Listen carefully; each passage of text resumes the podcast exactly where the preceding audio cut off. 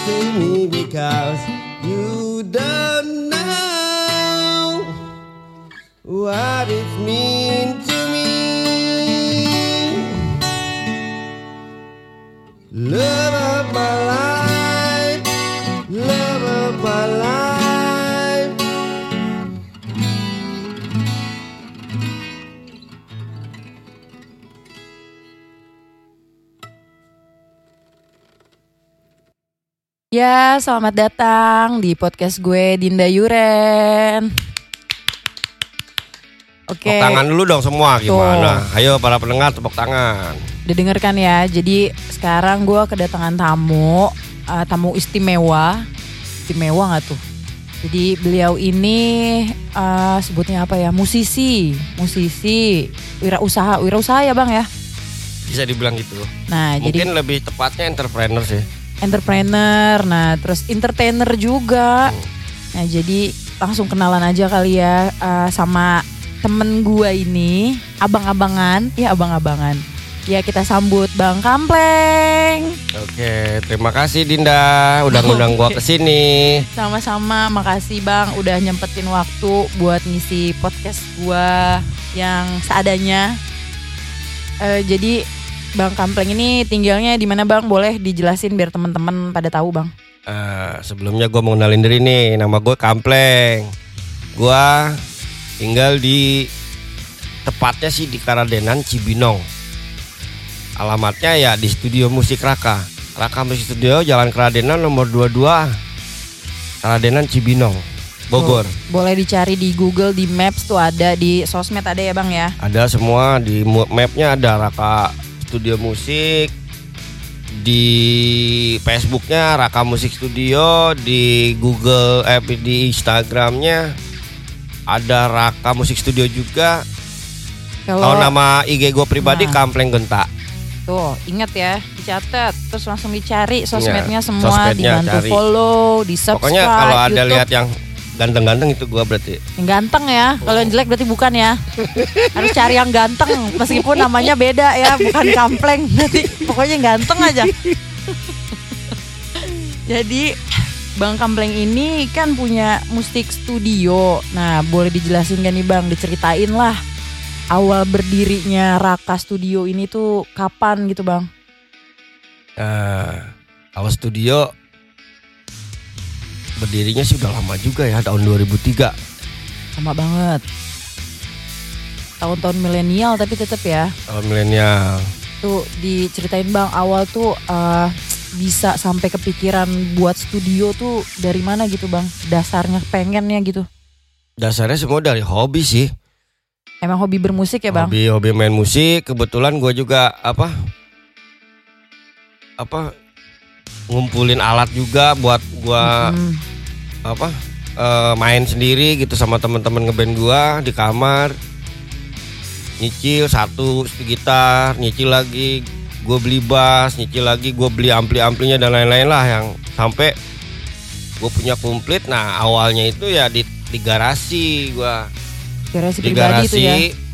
sering ngejam bareng di garasi gue pakai tuh alat sama temen-temen nah 2000 berapa 2003 an itu gue sempet agak sibuk ceritanya nih Mm-mm. jadi gue kerja jadi waktu itu marketing lah Mm-mm. ya walaupun kerjanya di jalanan masih bisa ngeband setidaknya gue udah mulai kurang fokus nih sama band Heeh. gitu tercetus lah di situ gue kepikiran kenapa nggak gue rentalin aja nih alat band gitu Oh iya benar. akhirnya garasi itu gue kasih peredam Mm, gue kasih peredam gue buka deh studio rental gitu studio Mm-mm. musik rental jam-jaman ya mm-mm, jadi per jam lah mm.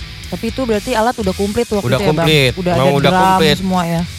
cuman basicnya memang tadinya memang komplit juga bukan nggak ada niat untuk buka studio sih Mm-mm. awalnya memang buat have fun aja jadi gue punya band gue pengen latihan-latihan biar mudah gitu Oh iya memudahkan. kalau Jadi punya alat sendiri kan ada. fasilitas ada Heeh. enak gitu Iya, awalnya tapi kayak kan gitu Sambil menyelam minum air ya Bang. Jadi Ya. hobi bisa jadi pendapatan juga, penghasilan. betul Ya.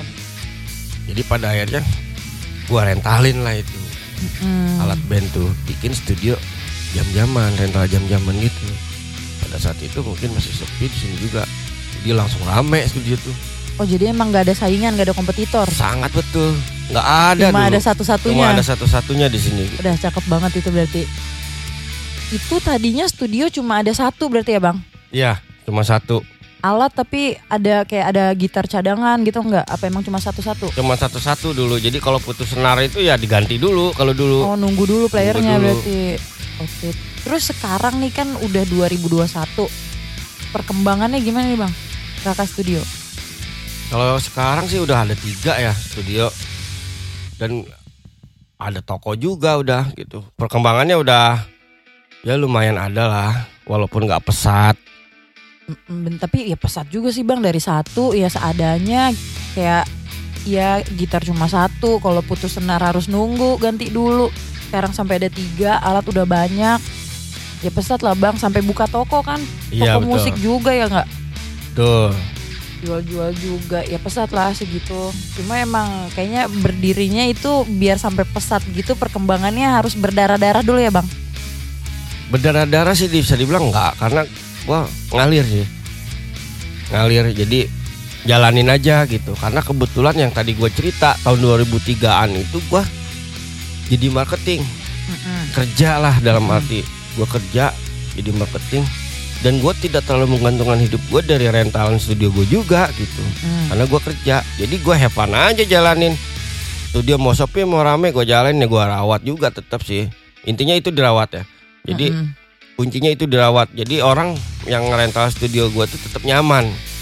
Karena, Karena, gue juga uh-uh. player juga, Oh iya, gue juga ngeband juga. Jadi gue ngerasain kalau studio gue nggak enak ya gue ganti. Eh, Oh, apanya iya. yang perlu diganti ya gue ganti.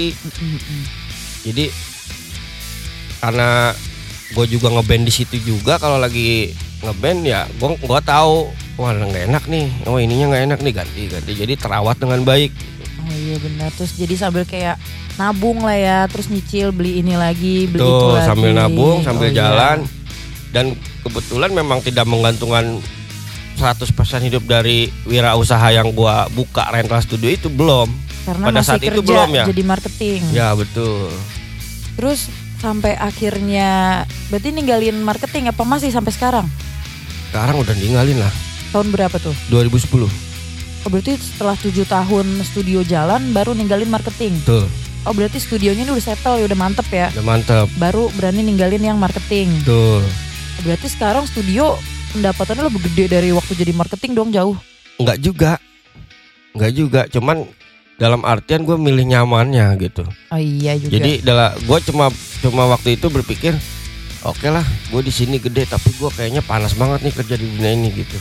Tapi gue ya, Bang, ya. kalau udah di rumah, walaupun hasilnya lebih kecil dari kerja gitu, Mm, ya gue di sini ya punya gue sendiri gitu. iya benar. Jadi nggak di bawah tekanan Iya, ya bang. mau kecil mau gede ah ini punya gua sendiri ya apa? Dan gua raba kayaknya kalau gua fokus nih apa buat ngurusin ini mungkin bisa berkembang dalam hati Hmm. gitu. Akhirnya gua nekat buat berhenti kerja, gua jalan deh. Alhamdulillah sampai sekarang gitu. Berarti dari 2003 sekarang 2021 berapa tahun tuh? Kurang deh tuh. 11. Eh, Eh, ini oh ininya 18 tahun. Udah jalan 18, 18 tahun, ini ya. studio udah jalan 18 Yang tahun. tadinya cuma satu, alatnya mah cuma satu-satu, sekarang studinya udah tiga, udah Tuh. punya toko, alatnya banyak ya kan. Tuh. Alhamdulillah. Alhamdulillah. Berarti emang bener-bener kalau kita mau kita mau ngapa-ngapain dari hobi deh udah paling enak dari hobi ya bang kalau ngejalanin usaha. Iya, iya. Jadi kita nyaman jalaninnya, ya jangan jangan nyerah, jangan putus asa, jalanin terus, tekunin terus. Ini udah ada contohnya, udah banyak malah ya bang di luar ya bang. Banyak Yang merintis dulu dari bawah, kecil-kecilan, sampai akhirnya maju, maju, maju berkembang pesat kayak gini.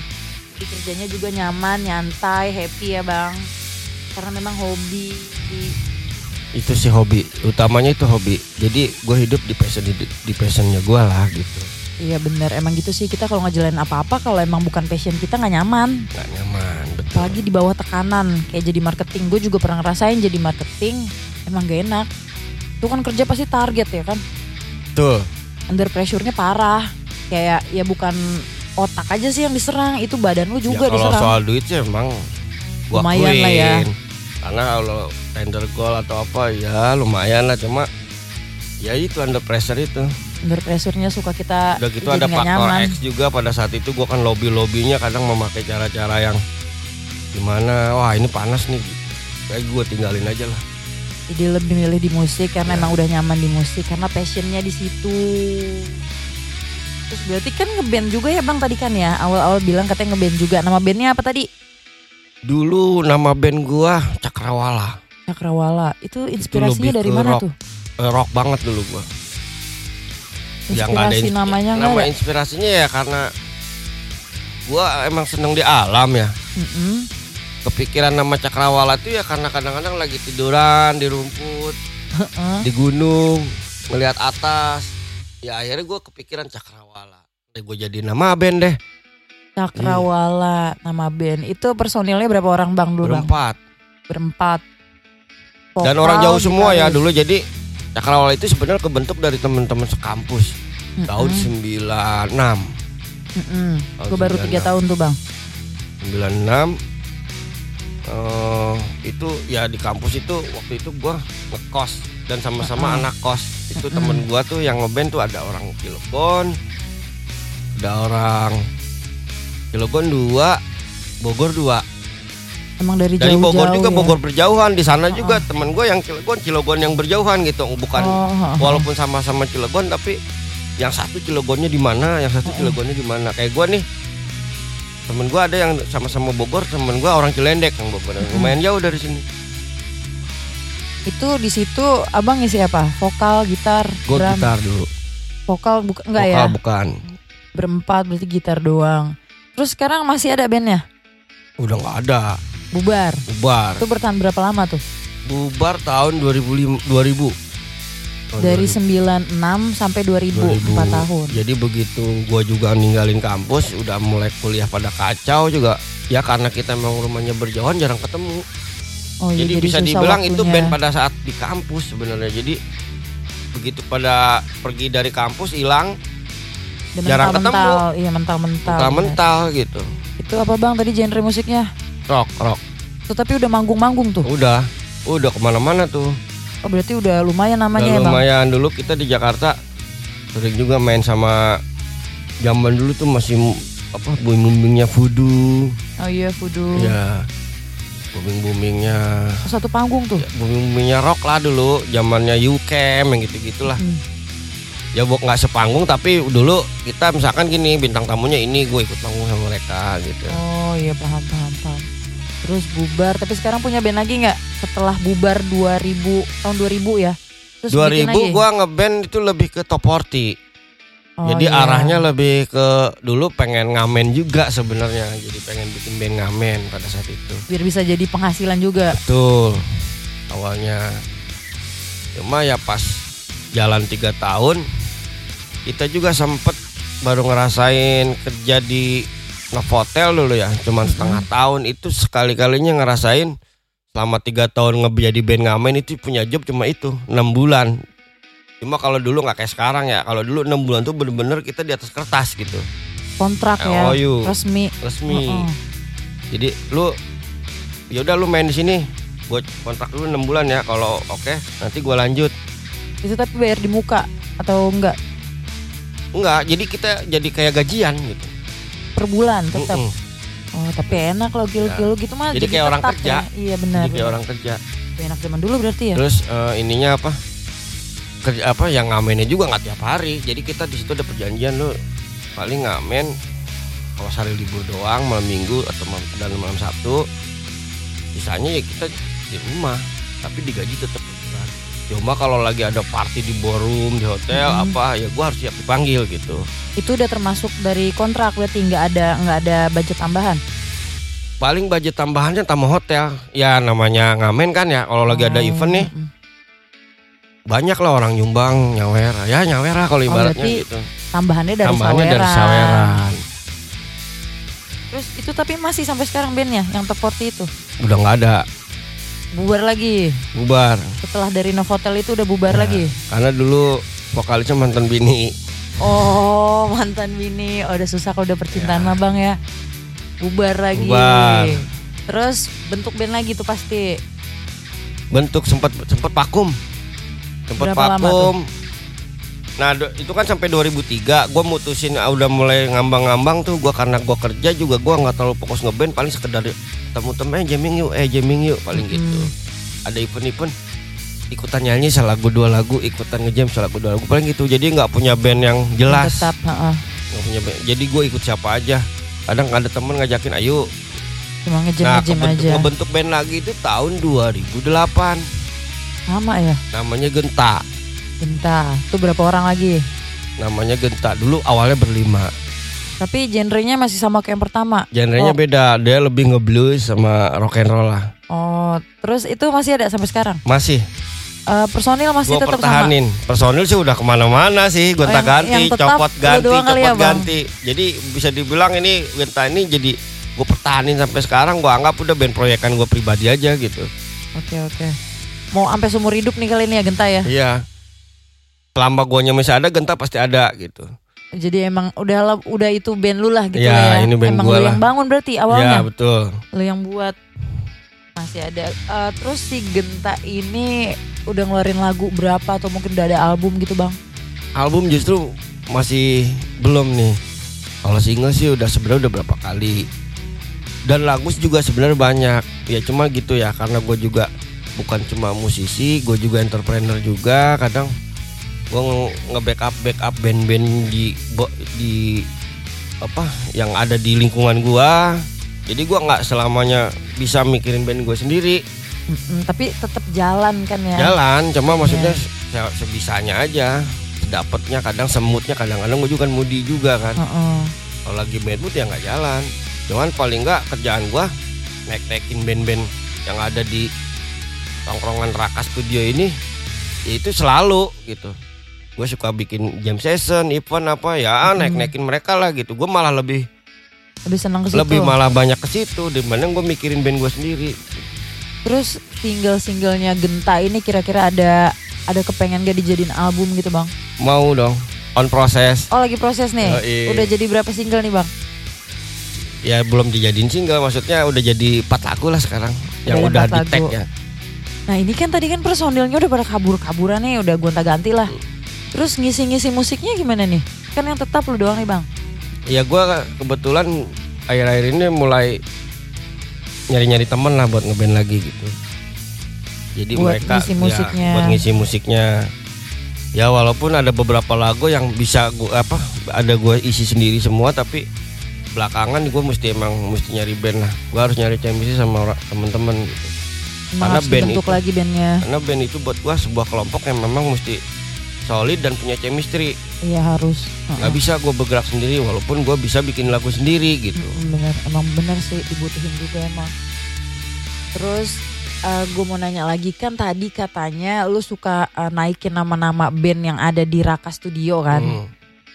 Itu emang dibuatnya di Raka atau emang anak-anak yang biasa latihan di Raka?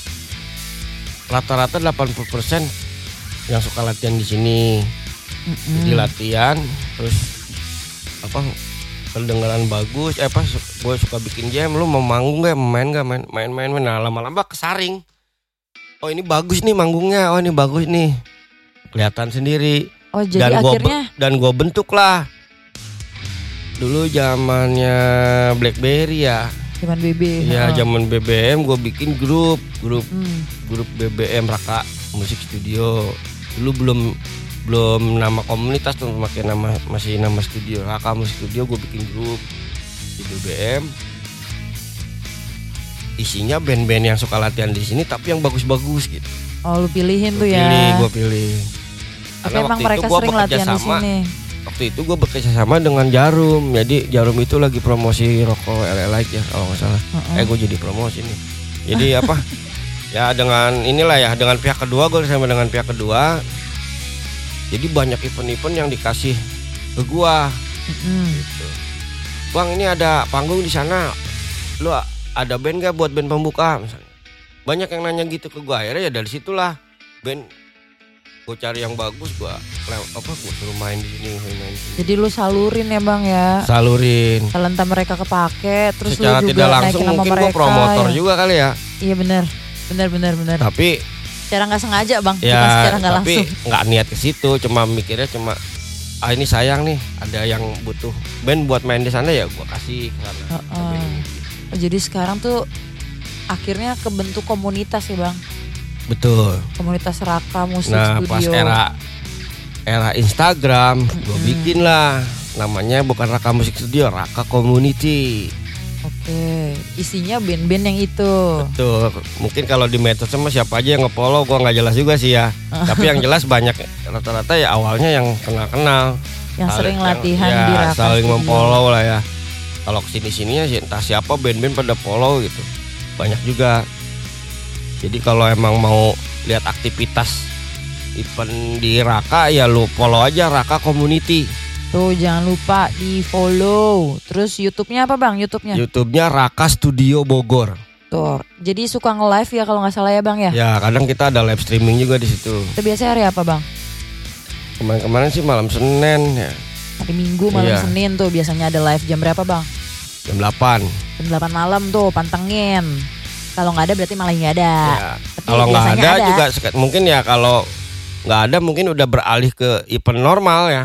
Karena kemarin kan live streaming itu strategi kita buat gimana caranya masih ada event tapi Sama masa pandemi ya. ya tapi nggak melanggar aturan gitu kan Iya, nggak boleh berkerumun segala macam. Nah akhirnya bikinlah eventnya live streaming. Kalau udah normal gini mungkin ya acaranya yang nggak berubah jadi normal kembali gitu.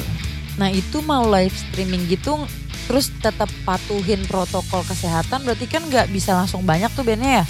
Lu Ya. pilih sendiri band Ya, mana dipilih. gitu? dipilih Apa si audiens milih kayak eh, lo update dulu di sosmed nih band mana yang mau dinaikin duluan gitu? Enggak. nggak jadi gue lebih ke Kesiapan masing-masing bandnya tuh jadi gue biasanya ngelis band itu di grup WA sekarang di komunitas itu ya, Ya. grup komunitas. Nih tanggal ini gue mau ada jam session nih kop kopi darat siapa yang mau main nah gue ngelis sendiri tuh band gitu Oh baru tuh ganti-gantian satu-satu. Betul. seminggu sekali nge-live streaming di YouTube ya. ya. Nah, gitu. Itu banyak banget. Berarti bandnya bang ada berapa kira-kira yang kebentuk di sebenarnya band sih banyak. Cuma memang yang ya namanya orang ada yang sekedar hobi. Band itu kubagi tiga sih menurut gue ada orang yang ngeband itu hobi. Mm-mm. cuma hobi ya. Ngelepas jenuh mungkin mereka kerja buat refreshing ya. Mm-mm. ada juga yang ngeband emang apa namanya serius tapi santai dia nggak mau total gitu Ta- Mm-mm. tapi serius jadi dia sambil gawe bikin lagu recording tapi gawe jadi nggak fokus jadi musisi gitu ada juga yang memang band total jadi musisi jadi bener-bener dia hidupnya ya. hidupnya di musik gitu Mm-mm. nah jadi nah yang bener-bener hidup di nggak banyak karena mempertaruhkan masa depan menurut gue sih memang Iya. Tapi ya by the way fine aja sih gue lihat. Sampai setua sekarang gue ngelihat temen-temen gue yang masih pada gondrong total di musik masih fine aja gitu. Aman-aman aja secara ekonomi karena memang apa pun menurut gue kalau ditekuni jadi. Iya termasuk Menghasilkan lu, contohnya ya. lu ya bang ya. apa pun kalau ditekuni menghasilkan. Jadi, uh-uh, yang penting nikmatin aja prosesnya. betul Jangan takut gagal, kalau gagal ya coba lagi, terus aja gitu. Pasti ntar ketemu hasilnya ada, ya nggak bang? tuh Nggak ada proses yang mengkhianati hasil, eh mengkhianati hasil bener gak sih? tuh Proses yang mengkhianati hasil tuh nggak ada, nah gitu. Nah terus ini kan tadi kan kita udah dengar jadi Bang Kampleng tuh dulu tuh ngeband Terus tadi juga di awal nih pembuka kan kita denger Bang Kampleng nyanyi. Gimana kalau kita dengerin Bang Kampleng nyanyi lagi? Berdua lah nyanyinya sekarang. Lu yang Nah. nyanyi gue yang gitar deh. Oh gitu, oh ya dulu kan gitaris ya? Ya. Eh, Kebetulan gue bisa nyanyi Gue vokalis jadi gue nyanyi diiringin Bang Kampleng jadi gitaris. Oke check it out. Gue ngambil gitar dulu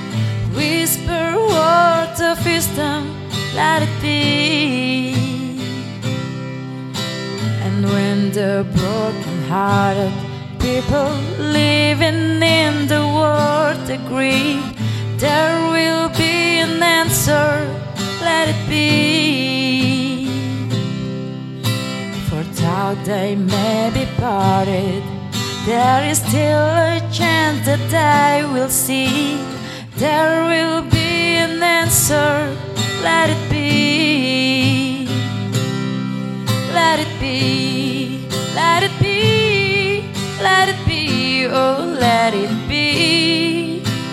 There will be an answer, let it be. Let it be, let it be, let it be, oh, let it be. Whisper words of wisdom, let it be. Let it be, let it be, let it be, oh,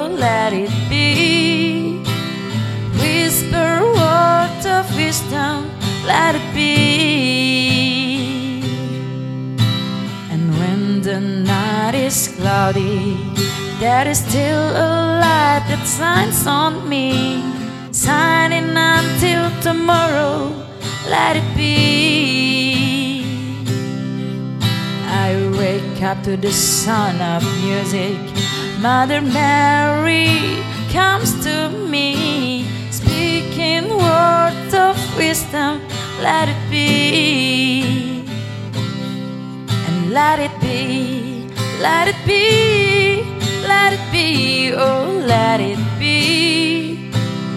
Whisper words of wisdom, let it be, let it be, let it be, let it be, oh, let it be. Whisper words of wisdom, let it be.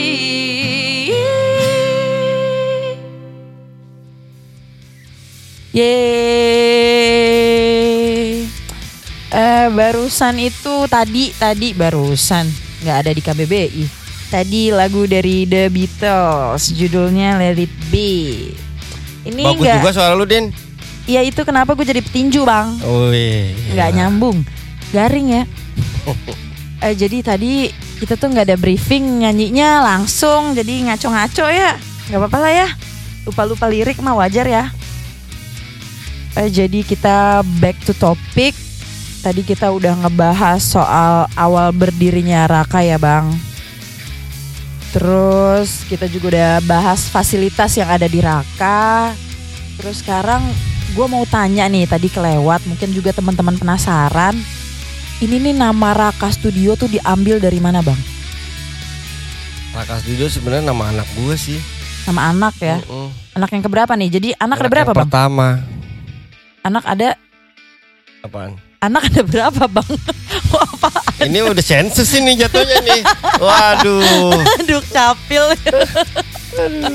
Sensus penduduk ya. Pokoknya anak pertama gue namanya Raka. Tuh namanya Raka. Jadi nama Raka Studio diambil emang dari nama anaknya Bang Oh. Kampleng namanya Raka.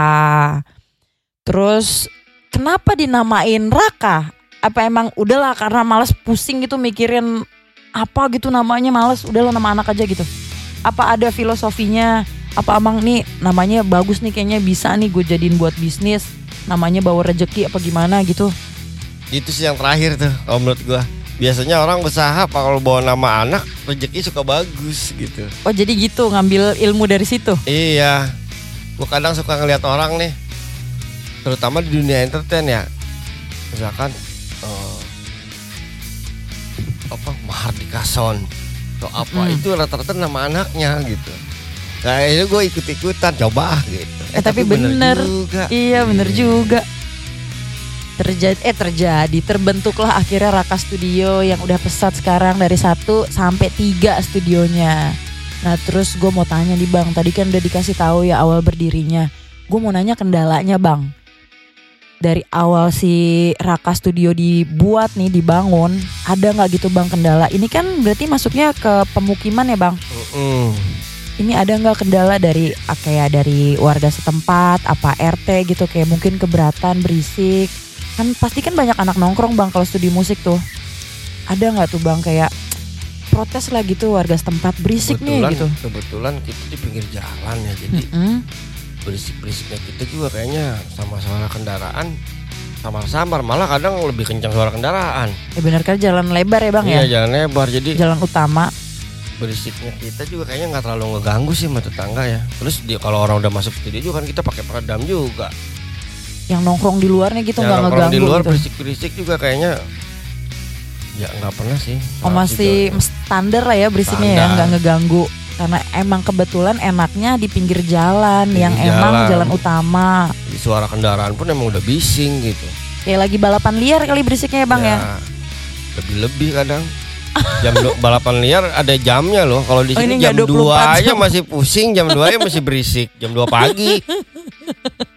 Serasa nonton balapan liar tiap hari bang ya. Jadi sirkuit pindah ke depan studio musik. Nah itu berarti emang nggak ada kendala dari warga setempat. Terus izin ini bang kayak izin bangun usaha gitu ada nggak tuh Oh Kesulitan. ada kalau itu ada. dari mananya tuh? Enggak maksudnya Oh kesulitannya kalau Ah, kesulitan nggak ada. izin Nggak bangun usahanya nggak ada. ada. Nggak ada. Kan harus izin ini, izin itu nggak ada, lancar-lancar Nggak aja ada, ya. lancar aja. Oh, enak berarti emang dimuluskan jalannya ya bang. Emang rezekinya di situ Ya. berarti. Kan emang ada orang yang mau bikin usaha tuh ngalamin kesulitan dulu gitu bang. Susah ini, susah itu. Ini enggak ya lancar-lancar aja. Sejauh ini sih emang kayaknya lancar-lancar aja. Dan Dimudahkan emang semua. emang gimana ya? Ngalir sih yang tadi gue bilang ngalir. Mungkin ada kendala lagi sepi banget studio gitu ada lah pasti. Namanya usaha nggak ada yang rame terus sepi terus cuman ya gitu karena gue emang di bidang ini hobi ya gue jalanin aja sih ngalir gitu Balik Jadi, gua happy happy aja. gue rasa sejauh ini nggak pernah gue ngerasain kayak putus asa gitu kan di studio sepi atau apa ya gimana lagi gue cuma kalau lagi sepi cuma bilang ya emang waktunya sepi gimana udah gitu aja Balik lagi re- rezeki mah ada yang ngatur ya bang. betul Jadi mau dipaksa kayak apa kalau rezekinya cuma segitu ya segitu aja. betul Yang penting kan kita udah usaha. dewasa juga lu din Ya sebenarnya gue dewasa, cuma gue nggak mau sombong aja bang. Terus gue mau nanya nih, deh tadi kita kan serius-serius melulu nih bahasnya. Gue mau nanya eh intermezzo ini memang bang ya. Jadi ada nggak sih kayak hal-hal lucu gitu selama terbentuknya si studio ini? Hal-hal lucu mungkin dari bandnya, yang manggung mungkin ada yang jatuh, apa ada drum bolong apa gimana gitu, apa ampli meledak gitu bang? ah oh, itu bukan lucu ya ada serem ada nggak gitu kisah-kisah gimana gitu? kalau yang lucu apa ya ya paling apa event lagi event terus tiba-tiba ada gluduk samber lagi gitu? pun ada ada band yang playernya giting lagi main di panggung jatuh. Ngejeledak? Iya ada kayak gitu. Terus yang lucu apa ya? Yang lucu-lucunya yang keingetan gitu yang nggak bisa dilupain nih momen ini nih waktu dia lagi manggung dia begini gitu misalnya. Ya rata-rata sih bukannya lucu sih sebenarnya lebih ke Kayak apa tuh? Lebih ke apa ya? Horor gitu. Jadinya serem ngeri. Iya sekarang kan kayak orang lagi manggung giting jatuh kan serem kan bukannya lucu. Ya jadi saat panik ya. panik gitu kan. Tapi kalau emang udah lewat diceritainnya ketawa gitu Iya. doang. Beda tadi pada saat kejadian. kejadian kita serem juga gitu. Kayak misalnya apa lagi ada acara di depan penonton ada yang berantem oh iya bener ya kayak gitu-gitu kan bukannya takut jadi sih. rusuh jadi Ah, ngerusak alat-alat ya cuma kalau udah dibahas setelahnya jadinya lucu iya sih Betul. bener karena kan kita bahas setelahnya bang berarti lucu dong bener Ya, dong ya, gua Iya kan Heeh. nggak jadi ngeri ngerinya udah hilang seremnya Benar, benar, benar. Jadi sekarang lucu. Oh iya dari tadi nih kan ngebahas apa band-band, berarti kan bandnya banyak, udah jadi komunitas. Itu isinya cowok-cowok semua, apa ada cewek-ceweknya gitu? Band-bandnya nih band rata-rata sih 80% cowok tapi ceweknya adalah ada. Iya. Terus kan kayak kan suka ngadain event-event, berarti itu udah termasuk di sini ada MC juga gitu. ada selalu ada kita selalu ngebentuk teamwork sendiri gitu jadi dari awal kebentuknya kita kumpul-kumpul bocah ini kumpul-kumpul anak-anak Mm-mm. kita selalu kebentuk gitu satu tim. Misalkan lu bagian peralatan lu bagian ini lu bagian ini. Lu nge-MC ya nanti pada event lu deh MC-nya gitu. Ya kayak gitulah. Tapi kalau kayak gitu tuh emang mereka ada budgetnya apa emang ya udah nih karena kita komunitas kayak ke, menganut asas kekeluargaan lah gitu. tergantung.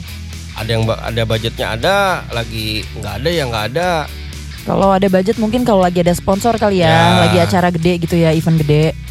Tuh. Kalau misalkan lagi acara kumpul-kumpul, ya kadang nggak ada budgetnya juga gitu. Nah terus sekarang nih kan nih bang, eh, berarti dua tahun terakhir ini kan ada covid nih, covid 19 Kita menghadapi masa pandemi, pasti ngefek banget kan bang Mm-mm. di usaha. Yang nggak usaha juga ngerasain efeknya lah, setengah Mm. mati. Nih bisa diceritain bang keluh kesahnya gitu bang selama masa pandemi. Lu kesah, Mm-mm. ya tadi gue bilang, gue orangnya ngalir. Jadi emang banyak bah apa penurunannya drastis ya. Perubahannya Hampir- hampir gitu. Bisa dibilang 60% turun yang rental studio. kalaupun ada kadang-kadang di masa gawat-gawatnya corona tuh Mm-mm. Sampai mic minta dibungkus orang yang parnoan itu latihan tuh.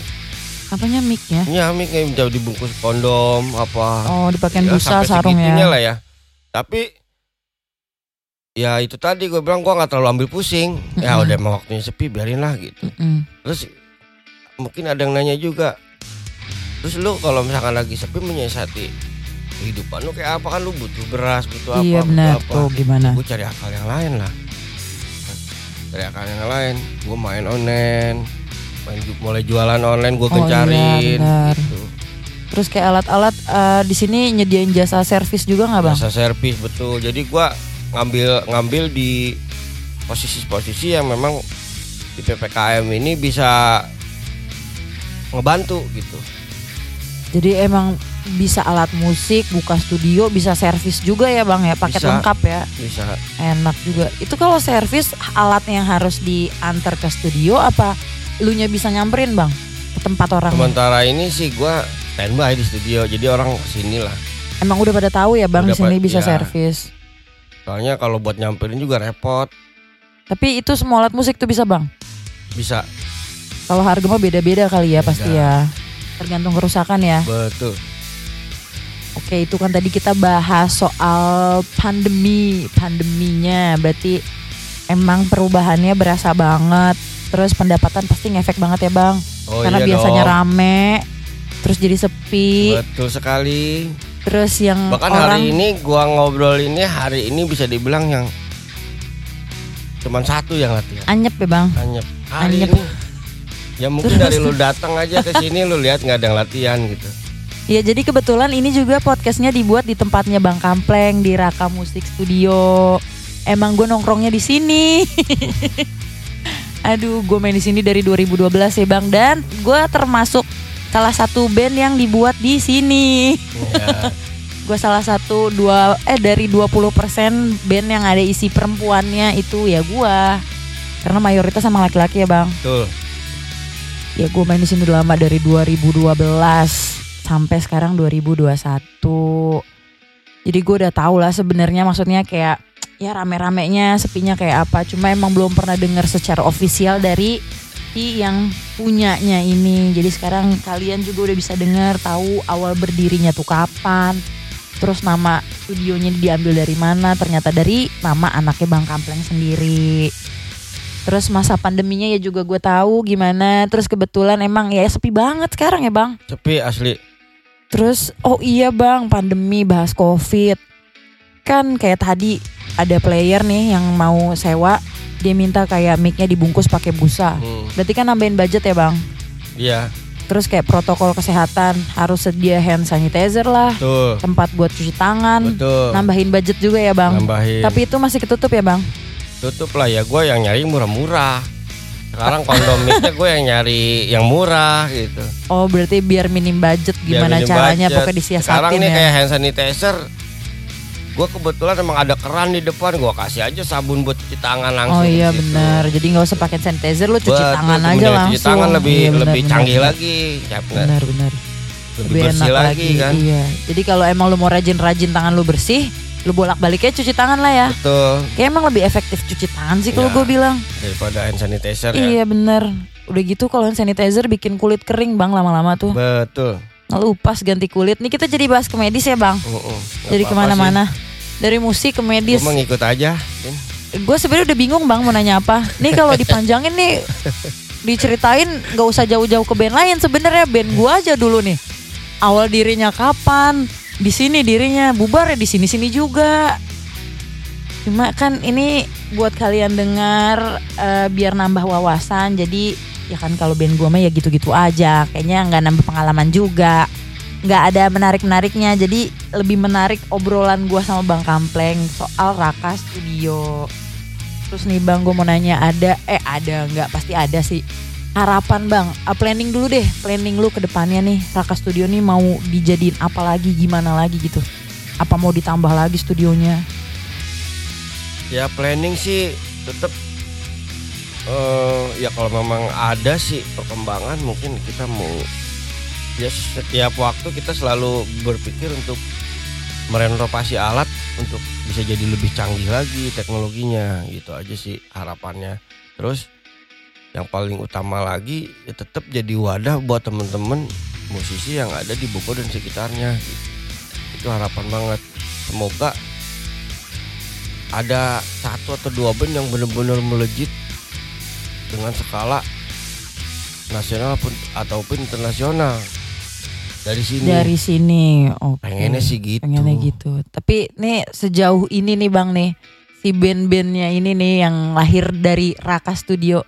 Ada nggak Bang yang udah sampai keluar-keluar kota, launching album keluar gitu? keluar kota sih udah banyak cuma kelasnya kan masih indie ya Heeh. itu juga zamannya label-label tahun 2008 2010 sampai 2010-an tuh main-main ke Naga Suara dan lain-lain ya sempet sih anak-anak ada yang sampai ke zaman dulu tuh ada yang namanya apa hip hip hura Mm-mm. dahsyat inbox yang gitu-gitu sempat pada Ada masuk sempet cuman masuk. emang emang rezekinya belum pada dapet kali ya Mm-mm. namanya melempem lagi indie indinya juga kita udah ada yang banyak yang udah sampai Hellprint udah sampai Bandung berisik dulu indie indinya ya jangan tur tur sampai ke tur Sumatera tur Jawa ada Berarti Cuman emang memang namanya namanya belum sebesar kayak The Sigit belum sebesar itu Iya, kayak benar. Siti belum sebesar itu kalau mereka kan masanya udah banyak ya. Betul.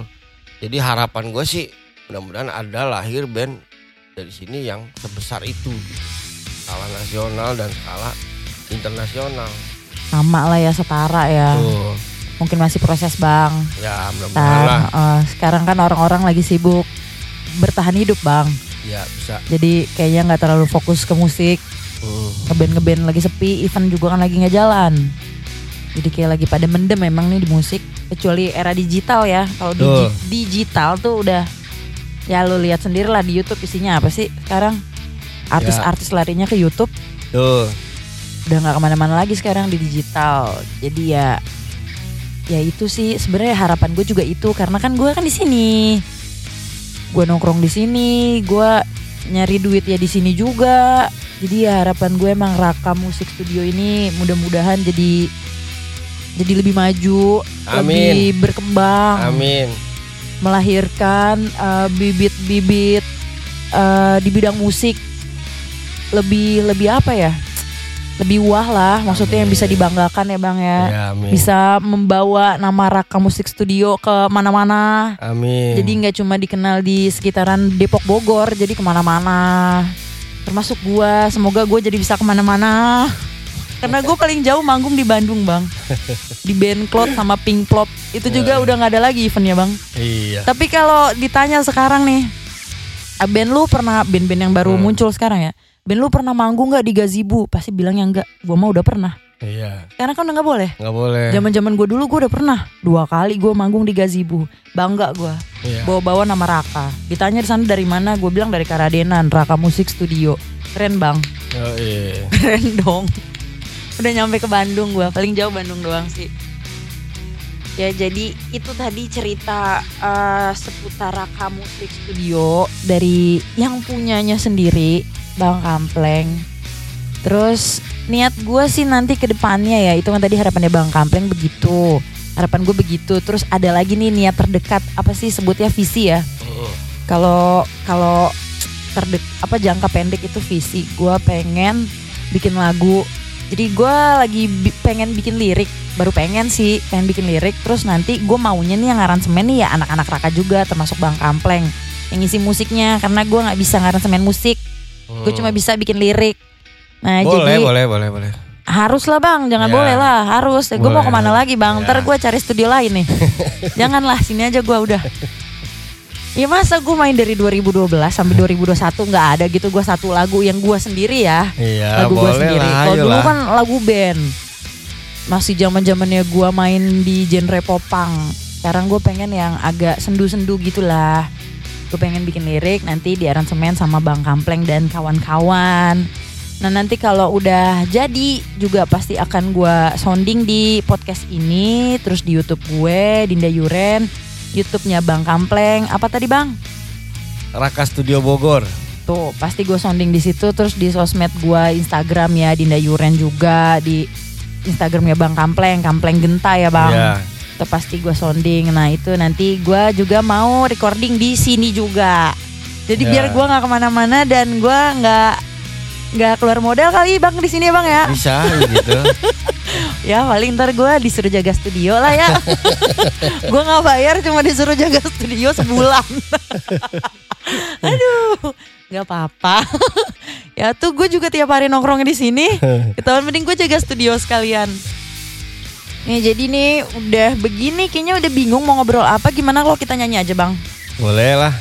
sambil kalau chemistry mah gak usah dicari udah dapat ini mah chemistry-nya ya bang ya Bisa jadi. udah tahu kan gue mau nyanyi kuncinya di mana udah tahu lah ya. Jadi sekarang gue mau nyanyi eh bang Kampleng yang main gitar tetap karena gue nggak bisa main gitar. Maaf. Ya oke. Kita nyanyi lagi ya. Siap, siap, siap, siap.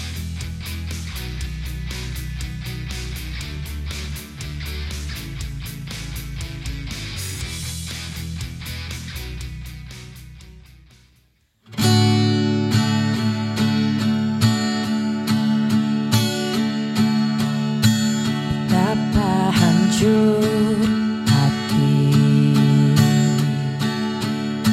Hilang gairah hidup. Serasa hampa. Selimut di jiwa. Tak ada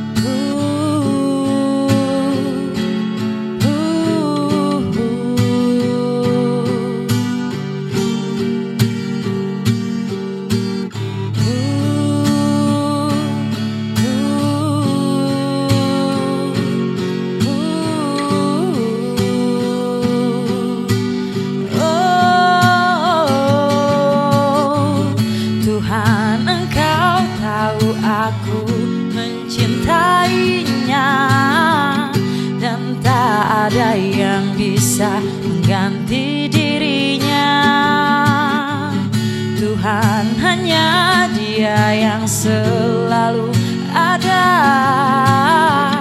Dalam anganku Dalam benakku. Tuhan engkau tahu. Oh, oh, oh, oh. Aku mencintainya. Tuhan hanya dia yang selalu ada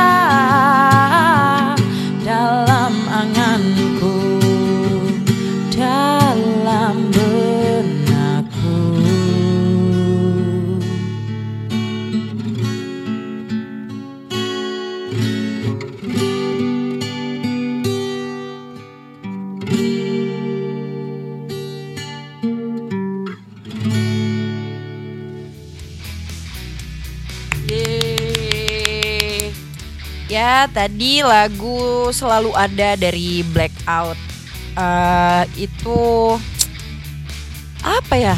Gue ngomongnya jadi bingung, jadi gak enak Jadi itu sekalian lagu penutup. Jadi lagu penutup, lagu closingan podcast kali ini ya bang. Iya betul. Udah males ngomong.